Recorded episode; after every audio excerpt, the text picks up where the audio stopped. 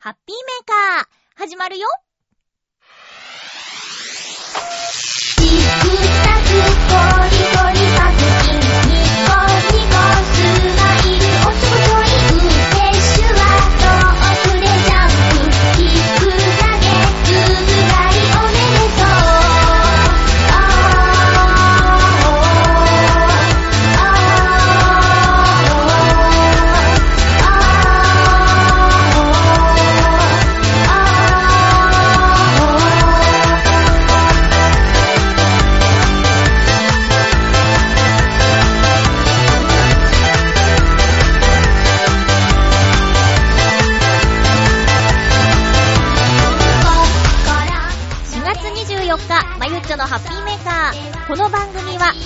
な時間を一緒に過ごしましょうというコンセプトのもと、ちょあへよ .com のサポートでお届けしております。もう4月が終わっちゃいますね。なんか、毎月月末にこんなこと言ってる気がするんですけど、本当に早いんですもの。今日も1時間最後までよろしくお願いします。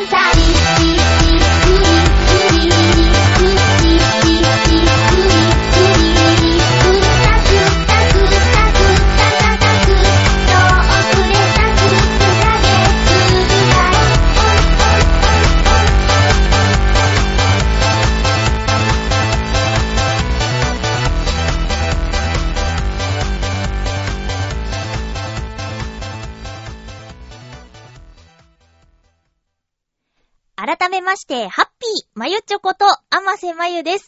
まずは、お詫びから。えーと、前回の放送で、私、あのウクレレライブを、あの、聞くよって言ってくれる人が全然増えなくて、あの、そのことをね、こう、リスナーさんがあまり実はいないんじゃないかみたいな話をしてしまったんですけど、あの、思えば、というか、まあ、これは受け売りということにもなってしまうんですけど、ちょうどその週の星野源さんのオールナイトニッポンの中で、そんなような話をしていてね、えーっと、まあ、私もそうなんですけど、ラジオ、今ね、アフターシックスジャンクションとか毎日欠かさず3時間聞いてるんですけど、まあ、そのラジオにしたって、まあ、ゲンさんのラジオにしたって、いろいろ爆笑問題さんのラジオにしたっていろいろ聞いてるんだけど、そういやメール送んないよなと思って。うん、なんか、えー聞いててもメール、メールを送るという行為は本当に、なんだろう、よっぽどだなと思ったんですよ。思い出した。そういう風に思ってたんだったと思って、ちょっとあまりにも寂しくて 言ってしまったけど、あの、実はね、その聞いてくれるだけで十分で、うーん、メールを送ってくれる人はすげえ頑張ってて、っていうことをね、思い出したんで、こうメールの数だけ聞いてる人っていう考え方はちょっと改めさせてもらってというか、そういう発言をしたことをごめんなさいって言いたくて、まず、お詫びからということで、こうね、もうメールをくださる方は、すごく、いつもありがとうございます。で、聞いてるだけっていう方だって本当にありがたいということを、ちょっと収録した後で、あって、なんてこと言ってしまったんだと思って。ほんとすいません。そしていつも、ほんとありがとうございます。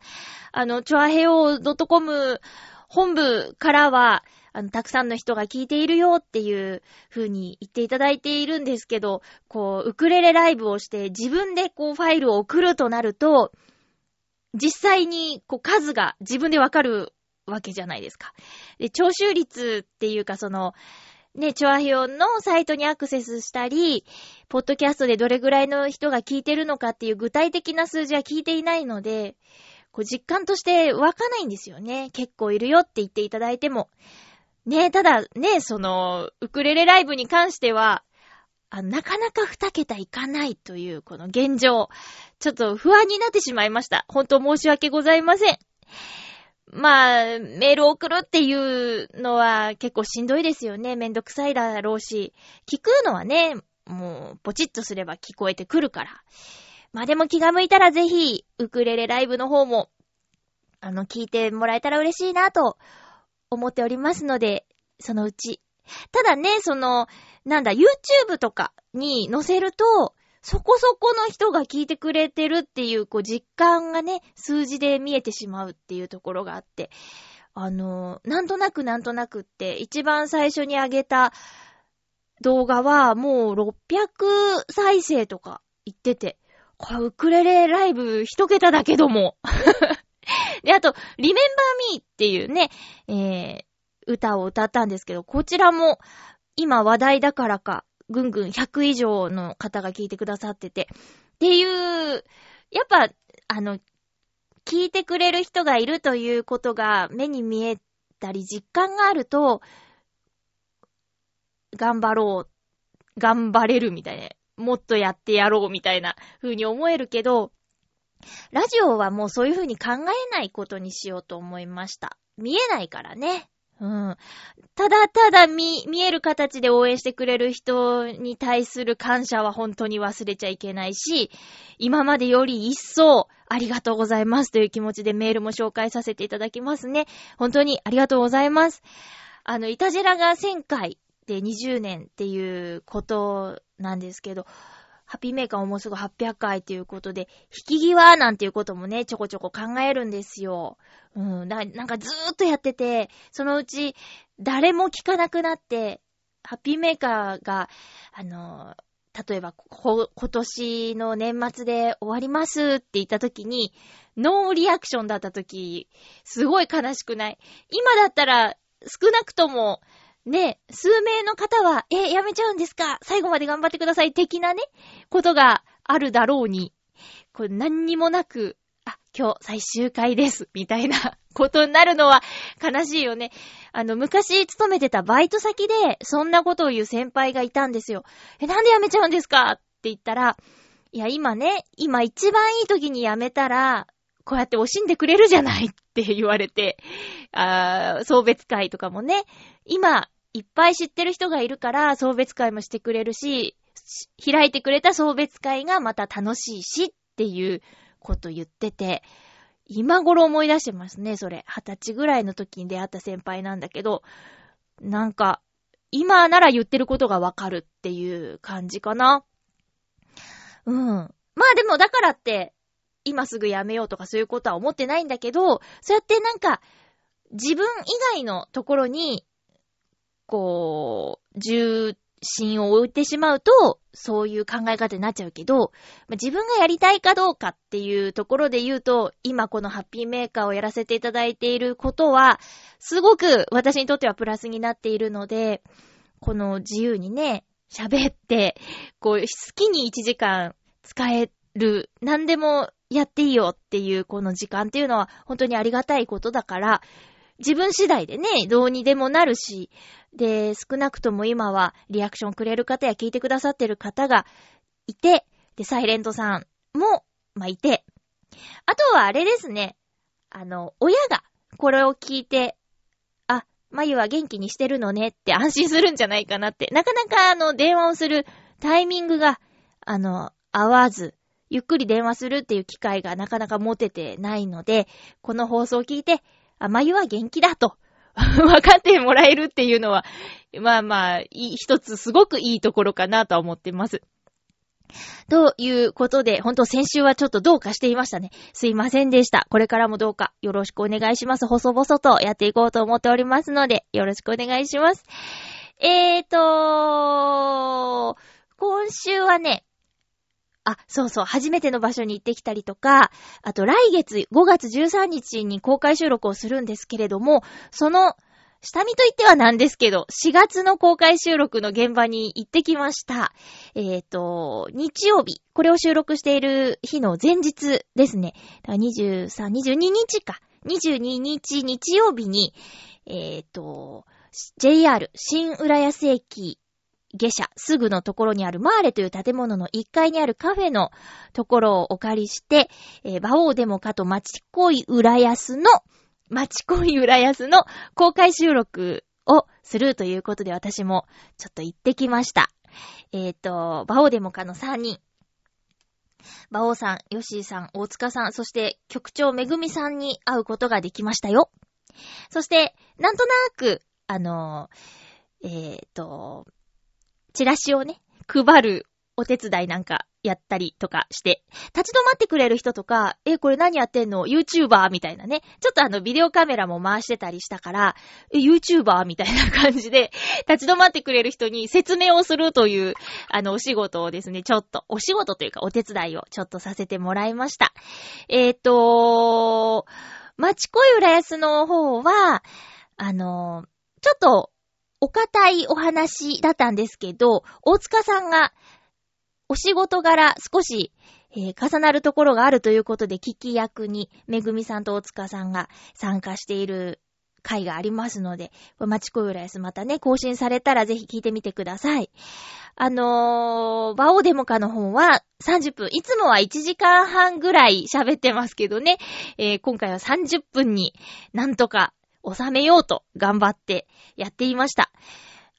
リスナー参加型の心理テストのコーナーがあって、えー、PHS、プリット変態操作戦っていうね、タイトルの心理テストがあったんですけど、あのー、メールと、そして、えー、進行の馬王さん以外の二人、ヨッシーさんと大塚さんが答える形で、で、めぐみさんと私にも、声は出てないんですけど、どっちよりみたいなことで聞かれて、あの、ちょっと参加するという形になっちゃいましたけども、よかったら聞いてみてください。ちょいちょい、まゆっちょという名前をね、あの、番組中に使ってもらっているので、あの、30分間お時間拝借してですね、公開収録の模様、そしてこれを聞くと来月の私のハッピーメーカーの、えー、公開収録はこんな感じなのかと。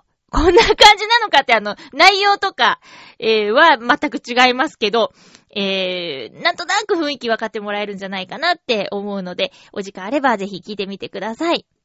そして、まゆちょの心理テストの結果。まあ、よりとは言いましたけどね。そうですね。どっちかというと。うん。どっちかというと。あの心理テスト面白かったな。皆さんもあの、え、聞きながら、あの、回答を聞いて、おーなんて思っていただけたら面白いなぁと。え、スカイダイビングだったかな？スカイダイビングに、えー、これから行くぞという時の気持ち、そしてその直前、真っ最中直後みたいな時の気持ちをそれぞれ、えー、言ってくださいって。で、えー、それ、その、それはつまりこの時の気持ちとリンクしているかもしれませんみたいな感じで放送聞いていただければもうちょっと詳しくあの聞けると思いますんで、バオデモか最新昨日配信分ですね。聞いてみてください。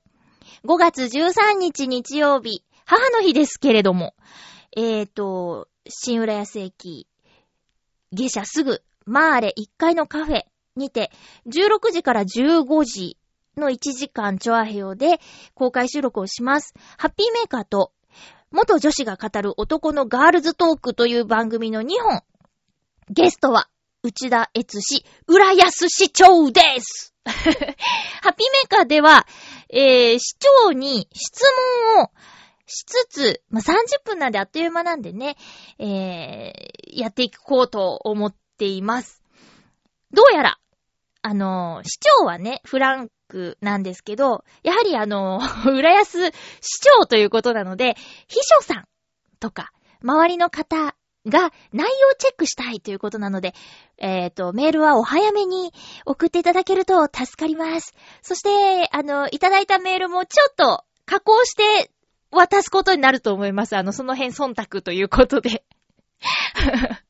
まあ、当日はね、市長が、えっ、ー、と、楽しくしてくれるんじゃないかな。もう私今から緊張してるって言ったら、馬王さんたちに、へーって言われちゃったよ。うん、まあでも緊張するでしょう。公開収録だってハッピーメーカー初めてなのに、ゲストがいらっしゃって、しかも市長って。はぁ、あ、緊張しますね。まあ、でもね、せっかく来てくださるんだから忙しい公務の間を縫ってね、楽しんでいただけたらなと思います。私は、市長のお仕事っていうか、市長のタイムスケジュールがすごい気になってるんですよ。だからその辺ちょっと質問したいなと思います。市長の一日っていう、どんな感じなんですかっていう感じでね、質問したいと思います。そしてあの、4月22日の公開収録の時もなんですけど、リスナーさんが応援に来てくれていたんですよ。だからね、なんか、来てくれると嬉しいなぁ、なんて思います。えー、ぜひ遊びに来てください。よろしくお願いします。えー、ということで、メールをご紹介していこうかな。えー、よいしょ。さっきちょっとお話ししたんですけど、ウクレレライブの感想メールをミンチさんからいただいているのでご紹介させてください。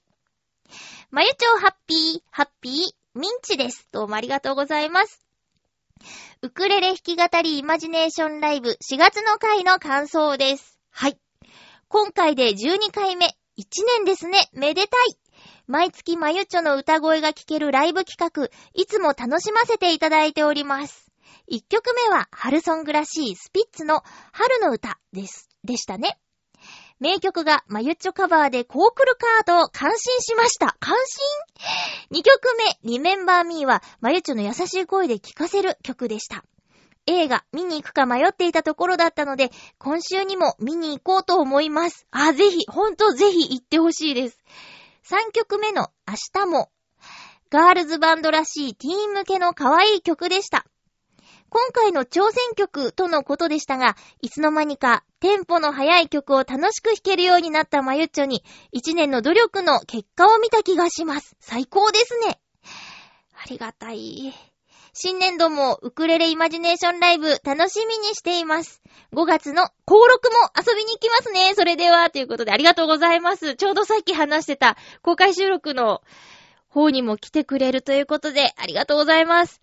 まあね、忙しい中だと思うんで、無理のないように、ぜひぜひ。無理のないように、ぜひぜひってなんだろうね。来てほしいみたいですよ。ありがとうございます。リメンバーミーはね、本当に、あの、行って、なんだ、なんて思わないと思うので、ぜひ行ってみてください。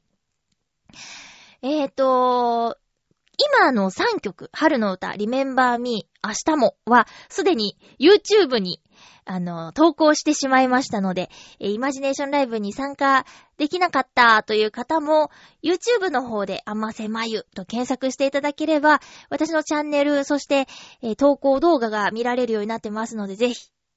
またぜひって言っちゃった。ぜひって言い過ぎだよね。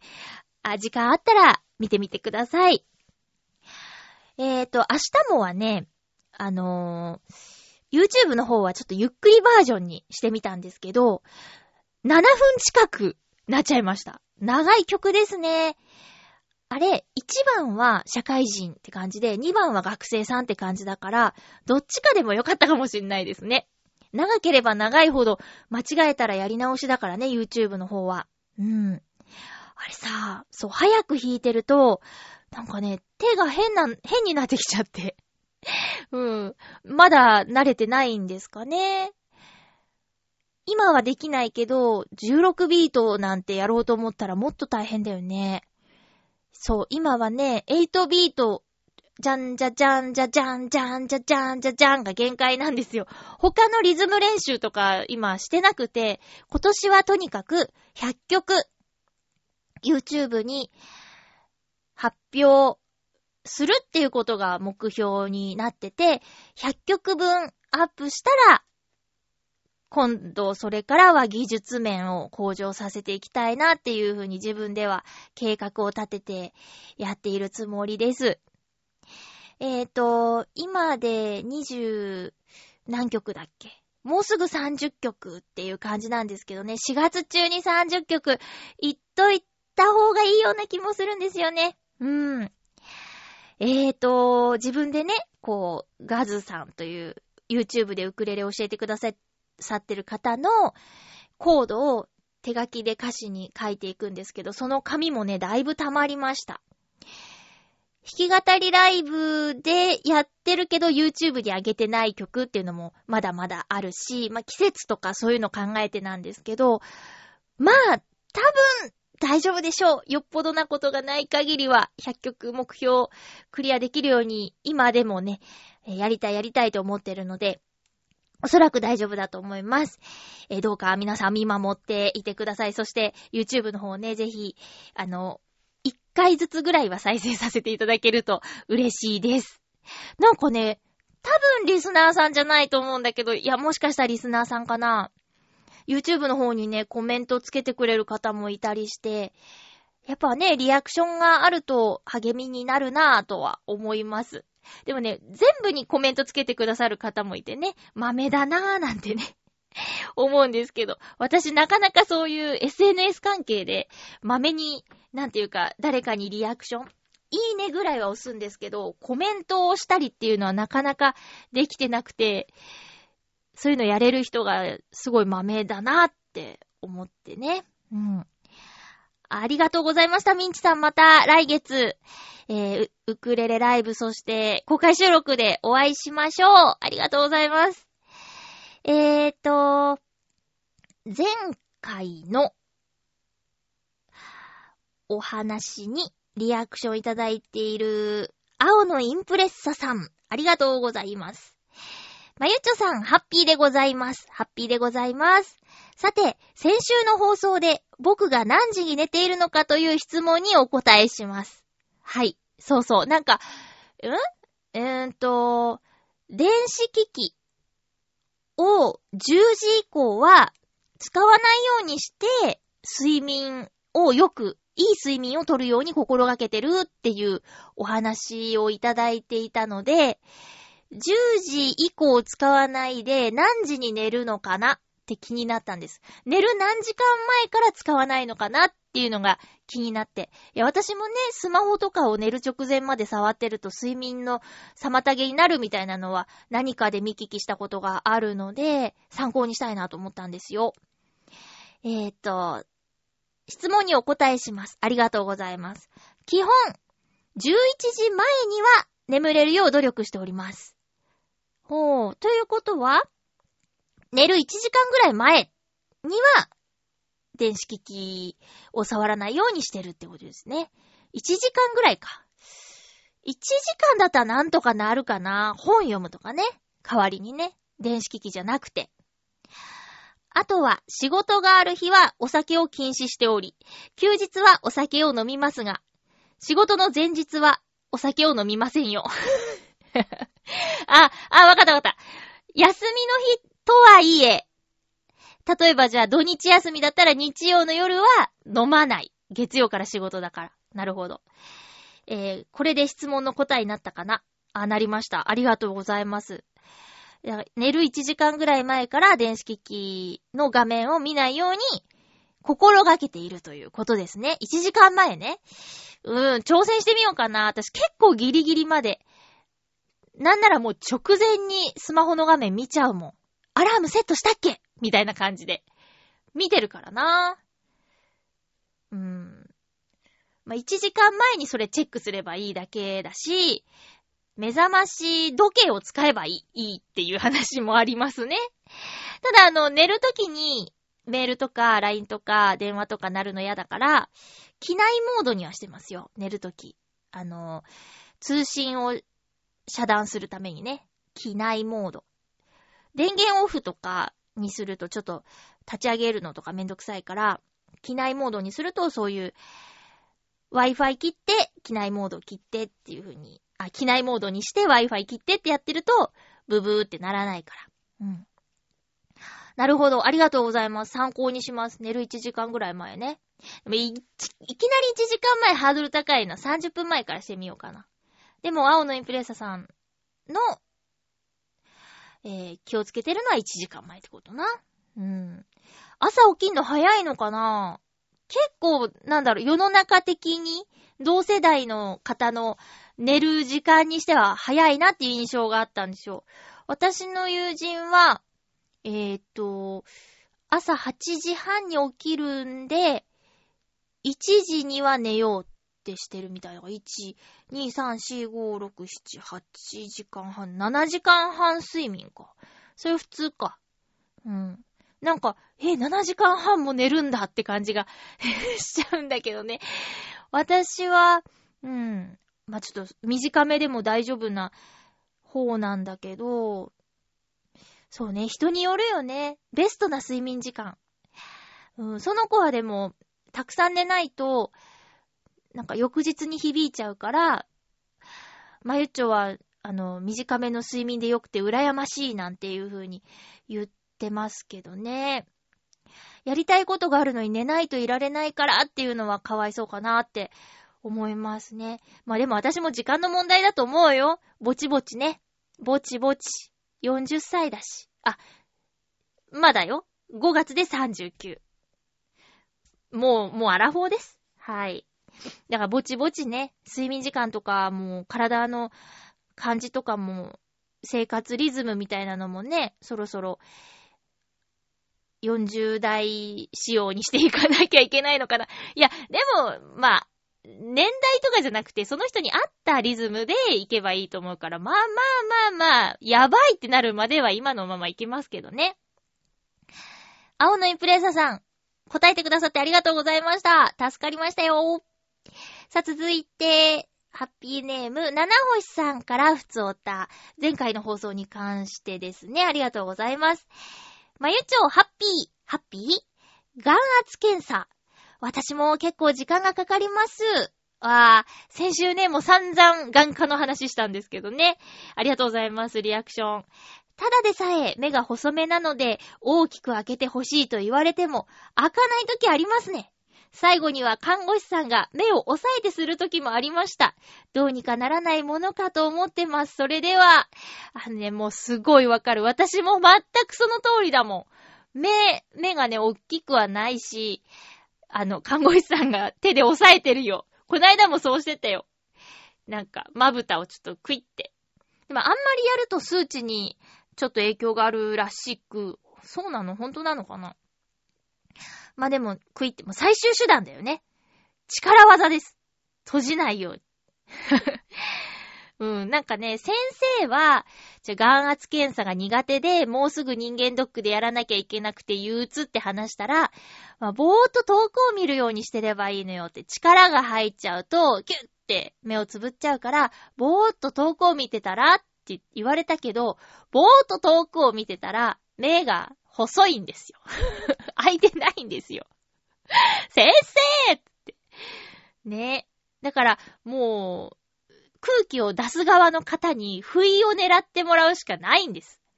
それはもう私が、私の反射神経が鋭いか、あの、空気を打つ人がうまくその隙間に入れられるかの戦いですよ。もちろん、あの、協力はしますよ。そりゃ私だって早く、何回も何回も空気を目に当てられたくないですからね。はぁ、憂鬱だわー。5月の上旬にね、人間ドック。もう日にちも決まってるんですけど、あー、やだなー。だーって大体、ねえ、肺活検査、あー、以外は嫌だもんだって。採血も怖いし、なんか、心電図も冷たいし、なんかジェル塗られるし、バリウムも嫌だし、はぁ、婦人科検診も嫌だし、全部重要なんですけどね。身長、体重も、体重も嫌だし、福井、福井ってなんだっつって。福井県のことじゃないよ。お腹の周りのことですけど、今までそんな気にしたことなかったよ。ウエストウエストって言ってたじゃないかってね。へそんとこで測るんかいっていうね。福井嫌だなぁはい。視力検査もね、なんか最近落ちてきたからさ。なんだこのグダグダ。ぐちぐち言ってる感じ。あ、そう、肺活量は褒められるから好き。あと何？問診？問診だって別になんか先生ちゃんと聞いてんのかなって感じだしね。あーはいはい大丈夫ですね。はーい。みたいな感じだからね。えー、そんな感じですよ。なんかあったっけ？あと。うーん。あ、レントゲンレントゲンだけ、なんか、一般の方、一般の人間ドックの方と、あ、違う違う、人間ドックの人と、一般の検査の方と同じフロアになっちゃって、ね、ちょっと待ち時間が発生するんですよ。で、なんか、まあまあ、ノーブラで、あのー検査着みたいなの着て、普通の服を着た人たちの中に入れられてしまうの。めっちゃくちゃ胸がスースーして恥ずかしいんですよ。あ、あとあれだおっぱい。あれです。マンモグラフィー。マンモしなきゃいけないん、い、だ、そう。思ったより痛くないんだけど、でもやっぱり、ねえ、人様になんかグイーっておっぱいをこう、グイーってやられるのってあんま良くないですよ。まあ、どれもこれも必要なね、こう、悪いとこないかっていう検査をしていただいてるんだから、しょうがないんですけど、やっぱね、精神的に来ますって。はい。頑張ろう。悪いとこないといいね。うん。ないといいな。多分、多分大丈夫だけどね。しっかり見てもらってきますよ。七星さん、ありがとうございます。また、なんでしょう。あの、ん？えっ、と、検査の時にはお互い頑張って目を開けましょうね。ありがとうございます。えー、っと、フクロウのキスさんから、先週のお話にまつわるふつおたです。ありがとうございます。まゆちょさん、ハッピー、ハッピー。先週のお話について、はい。麻酔が効くというのはとても重要なことですよ。笑い。そう。あの、眼球麻酔っていうのを初めてやって、その時のお話を先週しました。えー、実は、私が、麻酔、あ、実は、私は、麻酔が効きづらい体質で、歯医者で麻酔をかけられる時にも、通常の3倍の量を使っても麻酔がかからず、これ以上は使えないので、痛かったら、うわ、我慢してくださいとか言われています。また、手術をした時にも、局所麻酔をかけるときに麻酔医師にあらかじめ麻酔がかかりづらいと伝えていたにもかかわらず、対処しても結局十分に麻酔がかからず、若干痛みが鈍くなるくらいで、痛みを感じる状態で切開されたことがあります。苦笑い。麻酔が効くということは幸せなことだと思いますよ。笑い。それでは、笑えないええー。こう、そうですか。体質で？そうなんだ。痛みを感じやすいとかは逆にないんですか？麻酔がかかりづらい。痛みを感じやすい。へえ、なん、どこがどうなって麻酔がかかりづらいんですかねなんか、頑丈すぎるのかな周りの組織とか。もよくわからないけど。なんか、久々に痛いお話を聞きましたね。私の友人が帝王切開で、あの、出身、出身や出産をね、したんですけど、えっ、と、帝王切開中に、なんか、あの、お腹にね、こう、手の感じがあったんって、なんか、お腹、それまで何も感じなかったのに、ある瞬間から、あれなんか触られてるみたいな。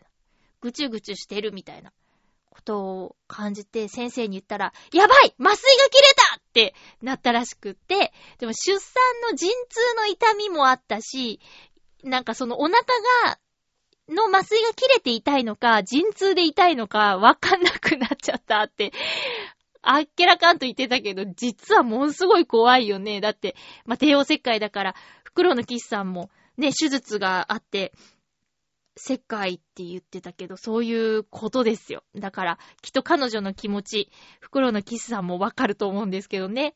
痛いのに開けられるっていう。うわぁもう痛い痛い、やだやだ。私多分すぐです。なんでも。なんか、イリュウだっけ？あれで、えー、安倍貞夫さんが麻酔い、麻酔師？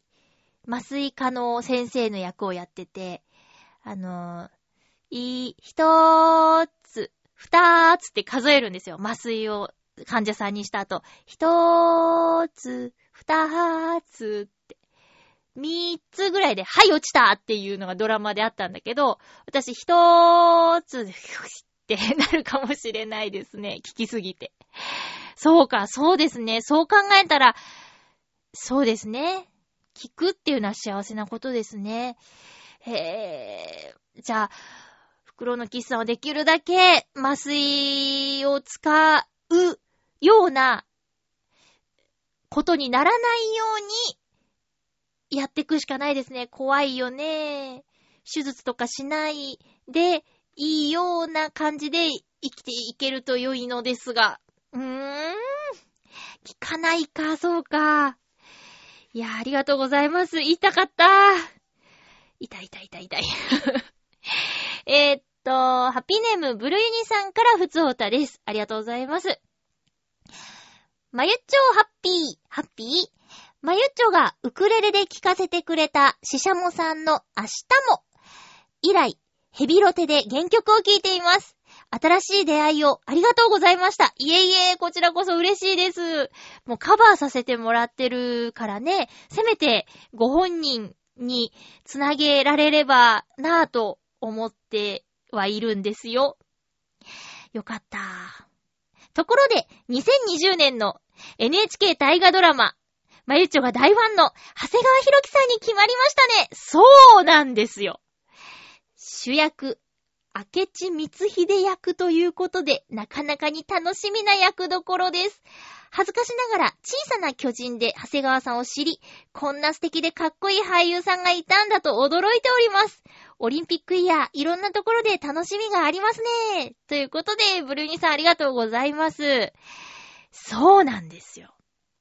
長谷川博己さんっていう俳優さんがいて、私、大好き。大大大好きなんですけど、なんかかっこいいなって。ああいう方いいですね。シュッとして。スラッとして。指も綺麗で。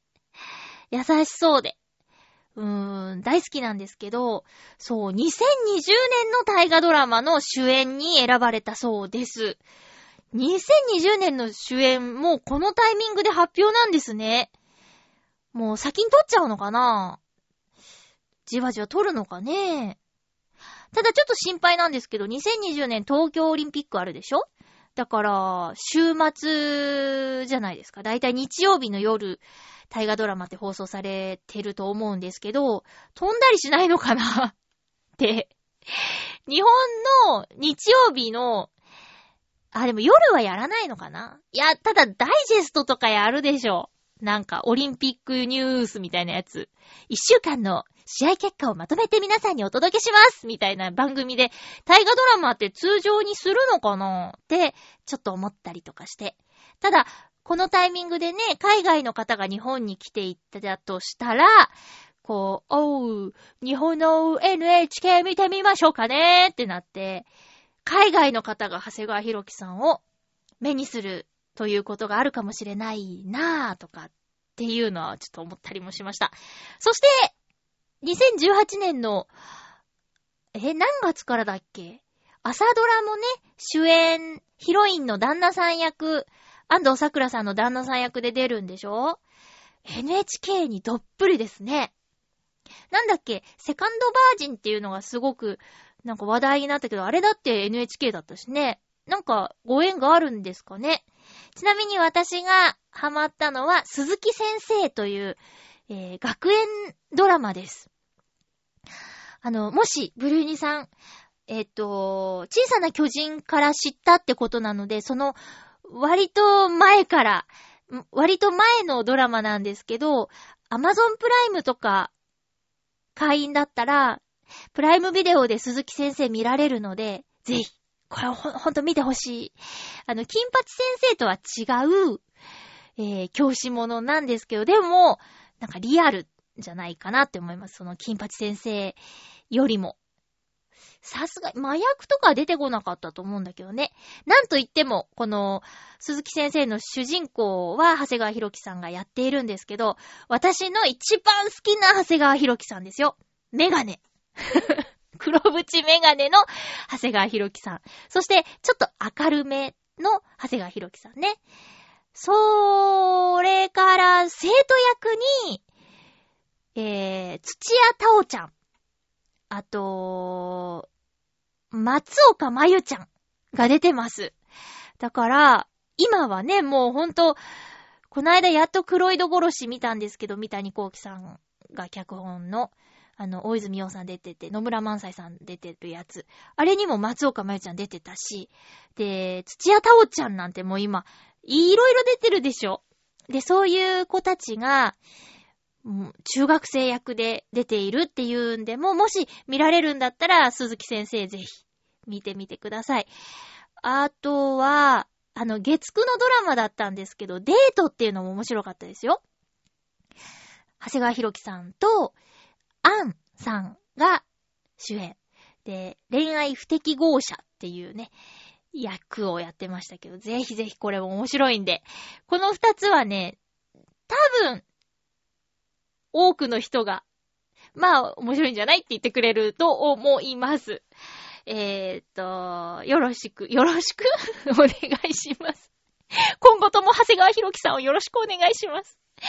なんか嬉しいですね。私もきっかけは、鈴木先生っていう面白いドラマがあるよって職場のお兄さんに聞いて、途中から見始めたんですよね。うんで、たまたま見た回が、あのー、ぐっさん。ぐっさんも先生役で出てるんだけど、ぐっさんがものすごく気持ちの悪い回で、ああ、もうこれ無理だと思って一回見なかったんですけど、録画だけはしてて、なんかふとした時に、ファーって見たら一気にハマってしまって、その回だけが究極に気持ち悪かっただけだったんで、うん。いや、もうほんと、ちょっと嬉しいですね。ありがとうございます。あの、歴史は私全然ダメなので、これを機会に、明智さんのことをね、学んでから見た方がいいかな、なんて思ったりもしています。ブルーギさんありがとうございます。なんかテンション上がっちゃいました。へい。いや、実は夜勤明けで、今日は新松戸の方まで、あのーえー、浦安からだいたい30分ぐらい。で、駅からもちょっと歩くから、1時間弱ぐらいのところ、10時から収録で、えー、12時半、12時頃帰宅してって感じで今、ぶっ通しでやってるんですけど、今日ね、実はあの、宅急便が届くんでね、先に取っちゃいたいっていうのがあったんですけど、すごい皆さんからのお便りで、あの、元気に頑張ることができましたよ。今週、初めての場所に行ってきたんです。ツイッターを見た方は知ってると思うんですけれども、お話ししますね。あ、そうそう、全然今ね、しんどくないの眠くないし、なんか、お便りのおかげか、元気です。そうそうそう。全然元気。えー、っと、あ、お、ん？浦安万華鏡っていう、浦安にある温泉に行ってきました。浦安にはもう一個、ユーラシアっていうね、えー、温泉施設もあるんですけど、今回はちょっと、浦安万華鏡の方へ行ってきましたよ。うーん、多分できて、ま、10年近く経ってると思うんですけど、一回も行ったことなかったんです。なんか、温泉行きたいとか思うとき、どっかね、遠くを目指しちゃうんだよね。浦安にあったじゃないかと。で、なんとなく、あの、近所の人に会ったら嫌だなとか、そういうちょっとわけのわからない理由で行ってなかったんだけど、わ、なんでここにもっと早く来なかったんだろうって後悔するくらい、そしてこれからどんどん使っていこうと思うくらいすっごくいい場所でした。なんといっても、えっ、と、市内をですね、無料送迎バスが走っています。えー東西線浦安駅近く、それから、えー JR の新浦安駅近くとその中間ぐらいのところにも停車するんですよ。うん。だから、市民の方はね、ほぼ無料で、えーあのー温泉に行くことができる。で、えっ、と、月曜日と金曜日はシルバーデー。で、え、あ？火曜日と金曜日はシルバーデーか。で、水曜日と木曜日はレディースデーっていうね、毎日なんか、サービスデーで、26日は風呂の日とか、なんかね、チラシが入って割引券があったりとか、ちょっとお得に行けるんですよ。で、だいたい1500円ぐらいかな。お休みの日になると2000円とかになっちゃうんだけど、えっ、と、何がいいってね、あの、内風呂、露天風呂はもちろん、えっ、と、水着エリアがありまして、まあ、大体カップルとかで行くと、あの、温泉に行っても、女湯男湯で別れちゃって、一緒に楽しむっていうことが、まずないじゃないですか。で、女の人はゆっくりお風呂に入るけど、男の人は、えっ、ー、と、なんかすぐ出ちゃって、待ってる時間が退屈でとか、そういうことがあったかもしれないんですけど、まあ私ね、元旦那さんの場合は、元旦那さんの方がお風呂長かったですけどね。えー っていう水着エリアがあって、割と数多くの、あの、お風呂が楽しめる。だから、男女の友人同士、男女のカップルで行っても、十分楽しめるっていうエリアがあることちなみに今回私は一人で行ったので、水着エリアには全く足を踏み入れてないんですよ。どんなところなのか実際には見てないんですけど、女風呂の露天風呂から滝が見えて、で、滝はどうやら水着エリアの、あなんていうか、メインの、あの、目印的な、目玉の場所らしいんですけど、行ってみたいなと思って、でも一人で水着着て、ちょっと行きづらいなーって思って行かなかったんですけどね。あとは、えっと、お風呂から出てちょっとゴロゴロしたい人の眠れるスペース。それから、まあ、テーブルを囲んで、なんか食べたり、おしゃべりしたりができるスペースもあるし、あと漫画がおよそ5000冊あるという漫画部屋もあったり。で、レストランも本格的なのが3つと、フードコート的なのが割と、ぽいぽいぽいってあって、だから全体的にすごく良かったです。で、お風呂なんですけど、私はその日は、そう、水着エリア以外のところ、女湯の中を巡ってたんですけど、えーとね、まうーん、季節によって香りが変わるアロマの湯みたいなところは私行った時は桜の香りのお湯でピンクっぽい色になってました。あとは、えっと、泡風呂、寝湯、漢方の湯、家族風呂、大浴場みたいな。あと、えっと、なんだ、板が敷いてあって、そこに 亀の甲羅干しみたいに裸の女性が何人か寝てた ちょっとやってみたけど恥ずかしくてやめちゃった。あとは、えっと、露天風呂には、なんだっけな、濁り湯があって、コラーゲンの湯があって、あと、海水をちょっと含ませたようなお風呂もあったかな。それから、あ、サウナがあって、で、ミストサウナもありました。ミストサウナね、あの、野田の方にあったグランローザ塩の湯の方で、ロウリュにハマってた時期があるんですけど、あ、もしかしてこのミストサウナって、こう、ロウリュっぽいことになるんじゃないかと思って、持ってたタオルをブンブン振り回してみたら熱風が来たから、あ、これ、こういうの、ロウリュロウリュって思って、一人でロウリュごっこしてました。こうやってバサバサってやって、あ、熱風が来るセンスかうちわがあったらもう完璧だなと思ったけど、いろいろ持ち込んじゃいけないものとかもあるみたいなんで気をつけないといけないですね。そう。だからね、私は、通常のカラッとした、あの、サウナよりも、ミストサウナの方が合ってるみたい。うーん、です。なんだっけ？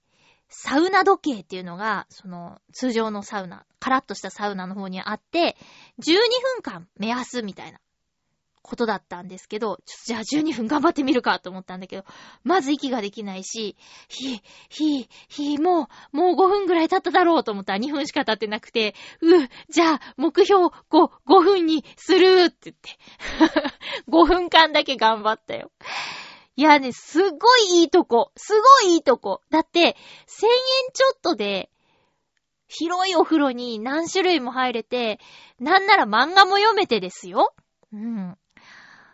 ねで、交通費もかからないっていうね。浦安万華鏡もなんで今まで行かなかったんだろう。週1ペースで行きたいけど。いや、まあ、月1回は行きたいかな。お家のお風呂よりはもう、そりゃずっと広いし、で、いろんなお風呂あるし、やっぱね、なんか、ジェットバスとか気持ちいいもん。わ、こんなにお風呂って気持ちよかったかーって。しかも温泉だからね。なんか、いろいろ効能があるはず。覚えてないけど。なんか、リュウマチとか、冷え症とか、そういうのは書いてあったと思う。いろいろちょっと詳しいことは覚えてないけどね。えーと、休みの日はもちろん混むと思うんですけど、平日はそんなことないと思うんですよ。だから、まあ、お台場にもね、ありますけど、お台場よりゆっくりできんじゃない？雰囲気的になんとなく。わざわざね、浦安に温泉入りに来る人なんて、めったにいないでしょう。なんかね、宿泊もできるみたいだから、ディズニー行く人で、こう安く泊まりたいっていう方が利用したりもするらしいですけどね。うん。あ、そういえば宴会場の名前が、浦安の地、地区の名前だったよ。例えば、えー、猫座ねとか、堀江とか、北坂へとか、快楽とか。わあ、これ面白いと思って写真撮り忘れちゃったけどね。うん。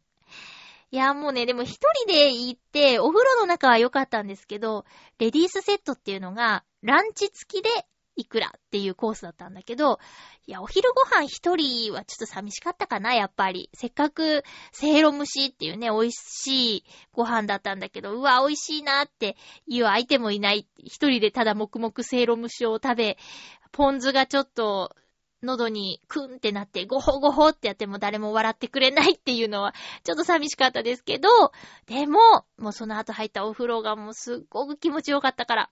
で、今回ね、まあ私あんまりお風呂や温泉慣れしてないから、いろいろと足りないものがありました。これがあった方がいいやとか、これ持っていこうとか、あった。でね、やっぱ水分取った方がいいね。前言ってた、そのグランローザ塩の湯は、あの、ミネラルウォーターが飲み放題だったんで、そういうもんだと思って行ったら、それは特別だったみたいです。あの、自動販売機はあるんだけど、なんていうかな、なんか、お風呂に長く入るときにはやっぱ水分補給した方がいいと思うから、ミネラルウォーター的なものはちょっと持参した方がいいかなって。その都度買ってたら水もね、ちょっと高めの設定だったから、これは大変だっていうことになるからね。お水を持っていた方がいいっていうことと、あとは、あの、タオルを、こう、一時的に置いとく棚があるんですけど、そこにタオルだけ置いとくと誰のかわかんなくなっちゃう可能性があるから、目印的なものか、ビニールバッグみたいなもの、その棚に置くようなやつを持ってった方がいいなって思いました。